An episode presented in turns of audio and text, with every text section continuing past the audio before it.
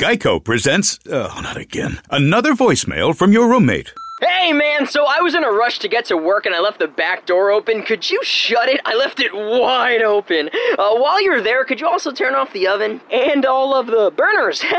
My mom never let me use the oven. I wonder why. The Geico Insurance Agency could help keep your personal property protected, like if it's your roommate's first time operating an oven. Visit geico.com to see how easy it is to switch and save on renter's insurance. Contour from Cox has all your favorites, all in one place. And with the Contour remote, you can use your voice to find them on live TV, on demand, and streaming apps like Netflix, Prime Video, and more. See Cox.com for details. From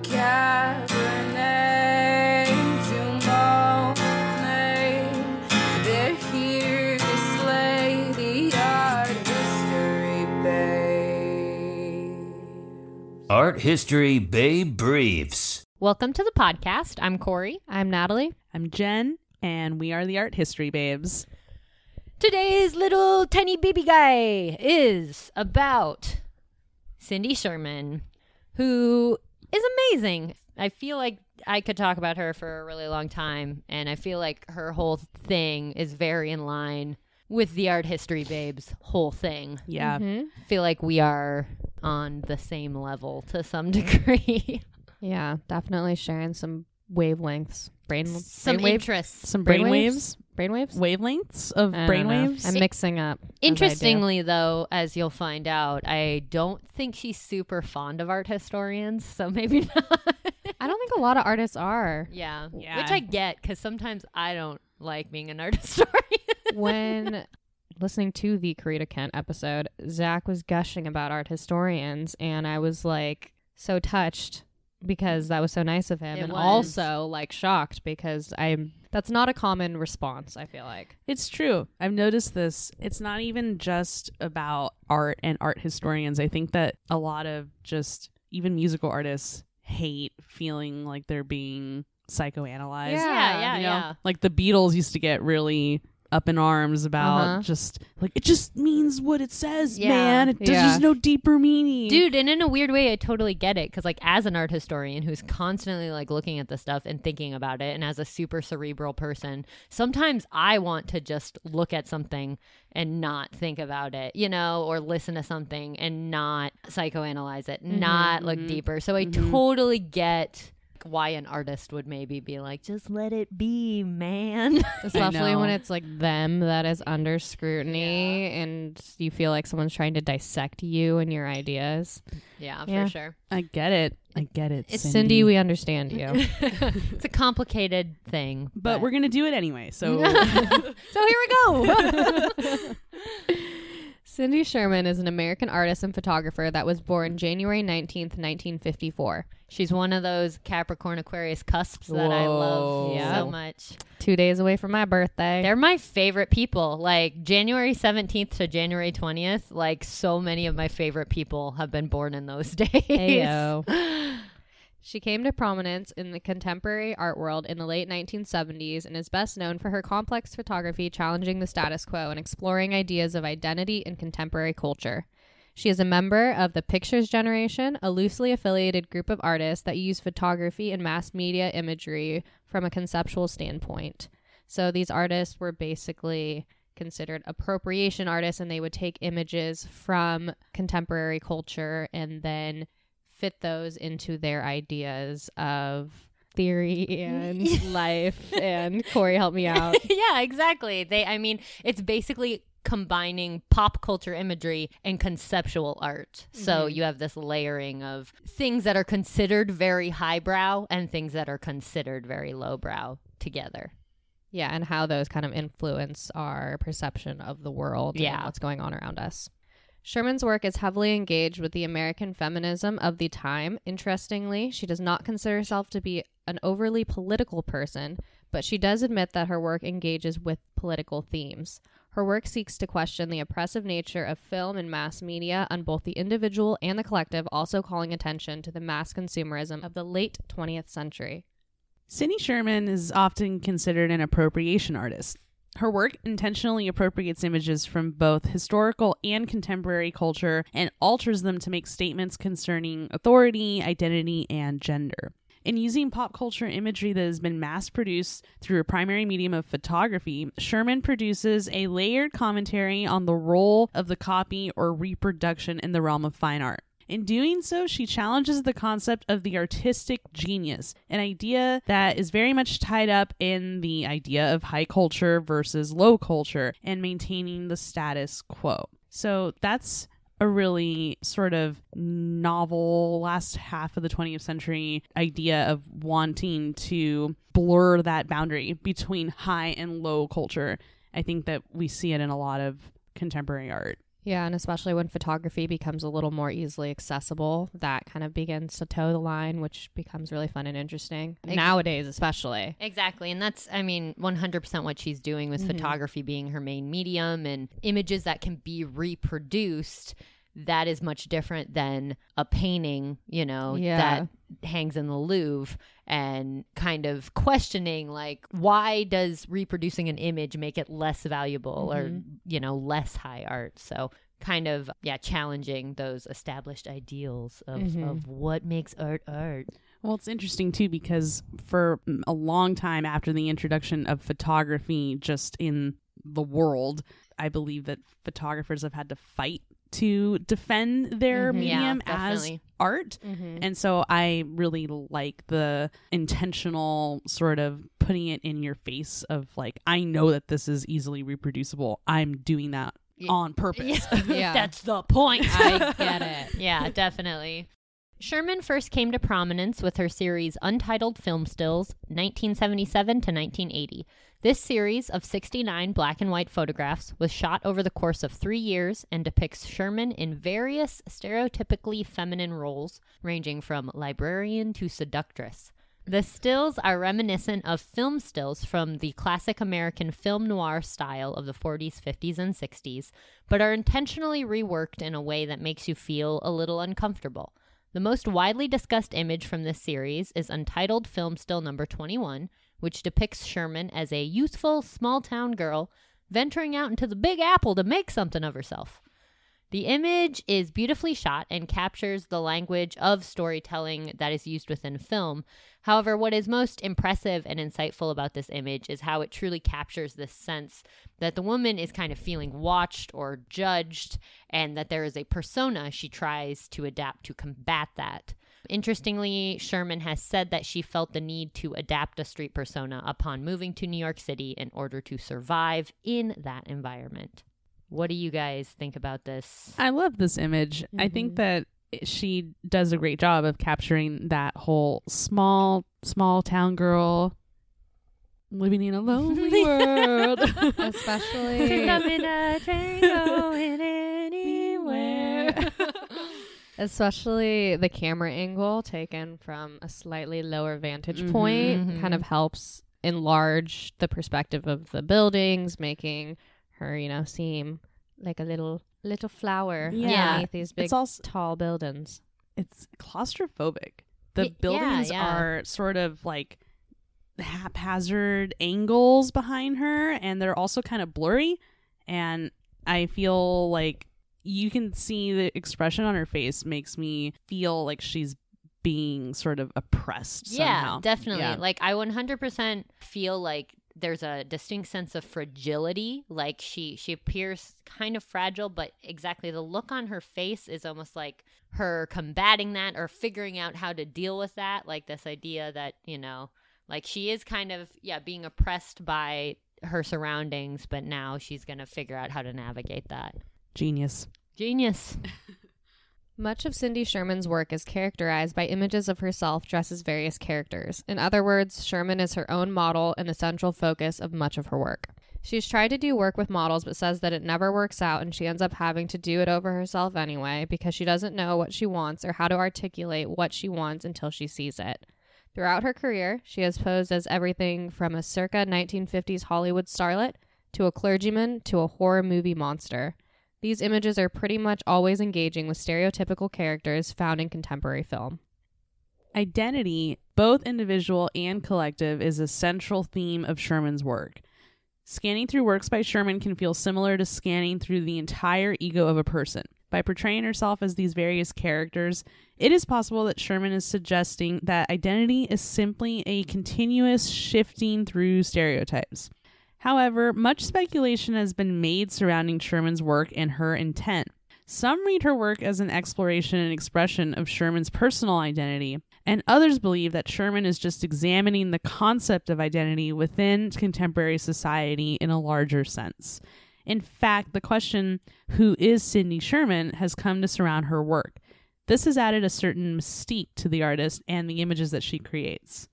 There is an undeniably performative element of much of her work. Sherman recalls loving dressing up as a child, but not in the typical princess ballerina sense. She actually, in this documentary I, I watched, um, her exact words were she enjoyed the more perverse side of dressing up. Like she liked making herself look weird or scary. Like Uh, the people who get really into horror film makeup and things Yeah. like that, the grotesque. Exactly. And she's a huge horror film Yeah. like aficionado, a huge horror film lover. During her college years, she was somewhat engaged with theater and the theatrical arts, which seemed to spill over into her life and eventually her work. Sherman would often dress up as characters to go to parties in college. She recalls once getting in character to attend an opening and feeling like something was missing, so she placed a pillow under her dress and went as a pregnant woman. Fun. From a feminist standpoint, much of Sherman's work seems to be mm-hmm. commenting on the idea that being a woman is a performance. That by being subjected to the male gaze, which, if you are unfamiliar, the male gaze is the idea that women are consistently depicted and seen as objects for male pleasure. This is a form of what is known as scopophilia, which is a term I learned in my film studies class. It's a good word. I know, right?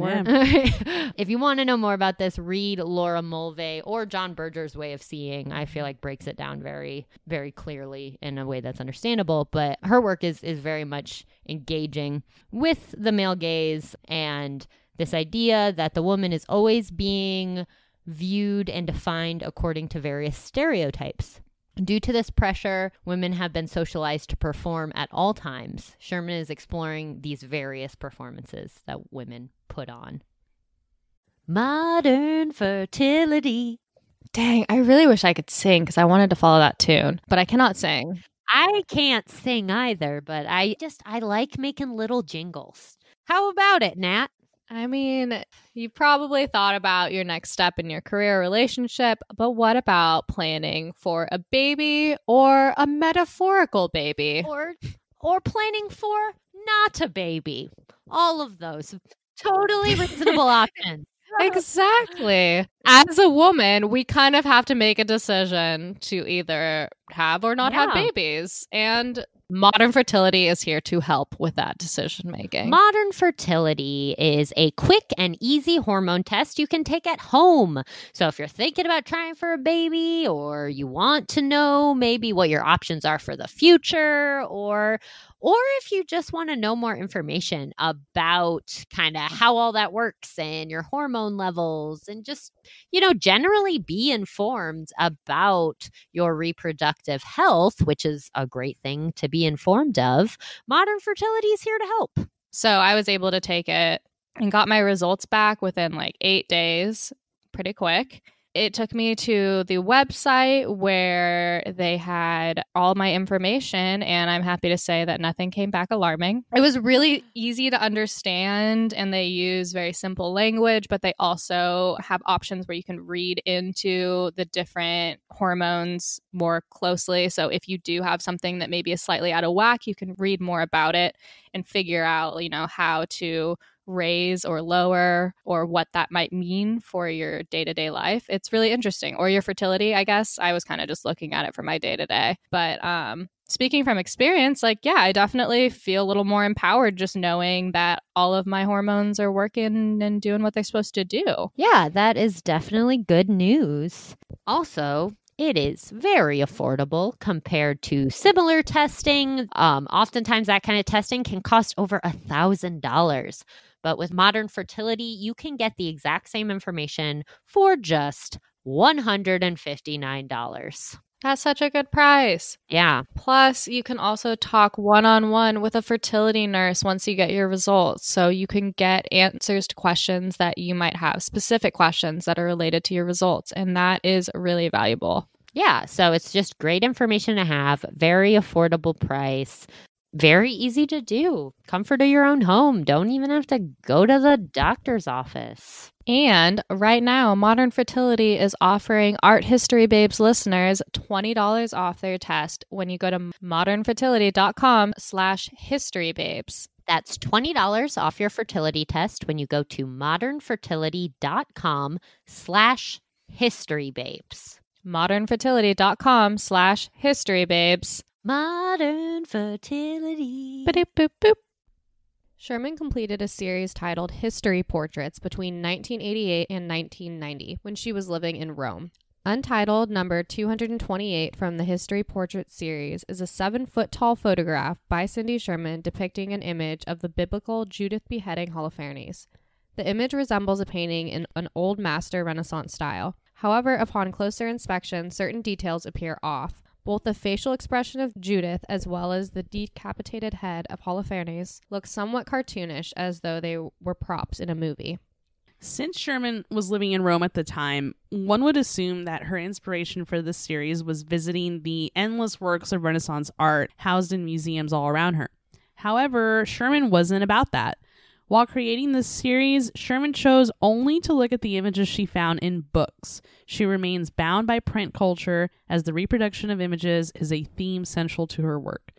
In the tale of Judith beheading Holofernes, a story that is loved by many feminist art historians, including us, you just gotta love it. Classic. It's I a- forget that it's not my like a classic story that people know. it's a good one. I like it. Judith saves the Israelites from Holofernes, an Assyrian general, by using her feminine wiles hmm. to take advantage of him whilst he is inebriated. Ultimately, the Israelites are saved. Since this image is created in Sherman's signature style, it emanates a kind of ambiguity, instilling somewhat of an unease in the viewer. This has been read by critics as a commentary on the fact that Judith must use her sexuality to defeat Holofernes, making her both a hero and a sexual object, which is a complicated thing. yeah. Mm-hmm. Mm-hmm. Uh, I, I don't know that we talk about that enough. Yeah. I mean, I love it. I love it, but I also see why it's a complicated Can, thing. can we talk about just the aesthetics of this photograph? Yeah, quick, let's too? do it. Yeah. Her feet are the huge. feet, right? Those, are Those are, are her some actual- Caravaggio feet. Like those are enormous male feet that are dirty. Well, yeah, you know, I noticed the feet right away, and I know that that was such a conscious choice on her Yeah. part because these Renaissance paintings are always so weird with the feet. Mhm. The Yeah. feet are always just totally funky. Yeah. well, it yeah.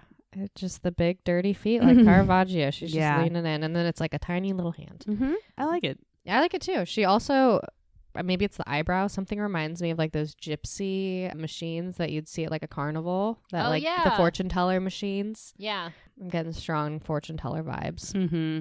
and Yeah. then and then just Holofernes decapitated head it i mean it looks like a halloween mask Yes. Like- Yeah. It's from a horror film. yeah yeah exactly It's pretty good. I think that this is a really fun.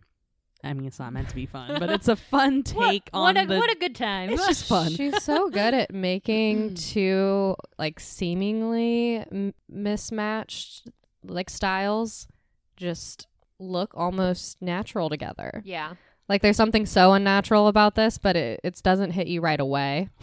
At first Yeah, not at glance, all. It, It- seems to work. exactly if you saw this in a museum i don't think i would notice right away that it was contemporary or you know it would take me a minute Yeah. to to recognize that Yeah, and I think that there was a lot of conscious choices on her part to sort of blur this line between photography and the old master painting. Yep. Especially her garment seems so over the top with the folds that it reminds me of those old master paintings where it's just like more folds. yeah We need I more can folds. paint folds. I can paint folds. Yeah. look at all my folds so yeah, Sherman's work has been subject to endless speculation. Sherman herself does not particularly enjoy analyzing her work too deeply, as we mentioned, and doesn't give much attention to those who do so. She has stated that she wants audiences to be able to engage with her work without reading about it. However, she does not deny the political and social implications of her work and has come to be considered a contemporary master of socially critical photography. What a title. That is a title. It's pretty good. Yeah, I read that in my research. I was like, wow. like, it's a lot of powerful words right yeah, there. I wouldn't be mad about that. Put that on your business card. I know.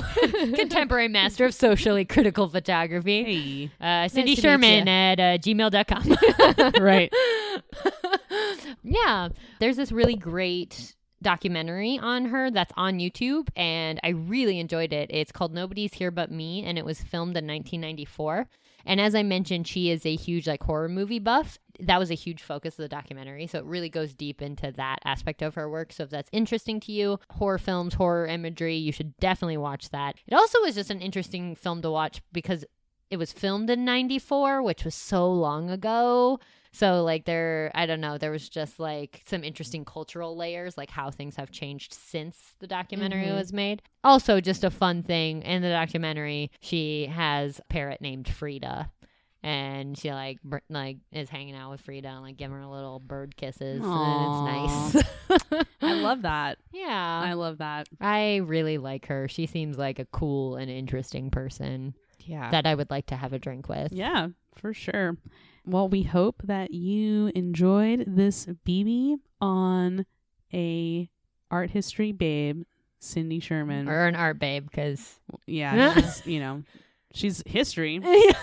she made it into the history books. she's in there. She's in there. Whether she likes it or not. Yeah. There you go. There you go. All right. Thanks for listening, guys. Bye. Bye. Goodbye.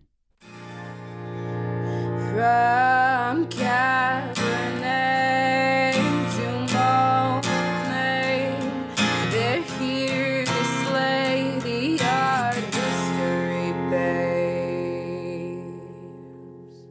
Oh my god, that word. So good. Seductress. Seductress. I So haven't good. heard that and I love it. the Art History Babes podcast is made possible by support from our lovely listeners via Patreon. Head over to patreon.com slash arthistorybabes to help keep the Art History Babes going and for access to bonus content. Geico presents. Oh, not again. Another voicemail from your roommate. Hey man, so I was in a rush to get to work and I left the back door open. Could you shut it? I left it wide open. Uh, while you're there, could you also turn off the oven? And all of the burners. My mom never let me use the oven. I wonder why. The Geico Insurance Agency could help keep your personal property protected, like if it's your roommate's first time operating an oven. Visit geico.com to see how easy it is to switch and save on renter's insurance.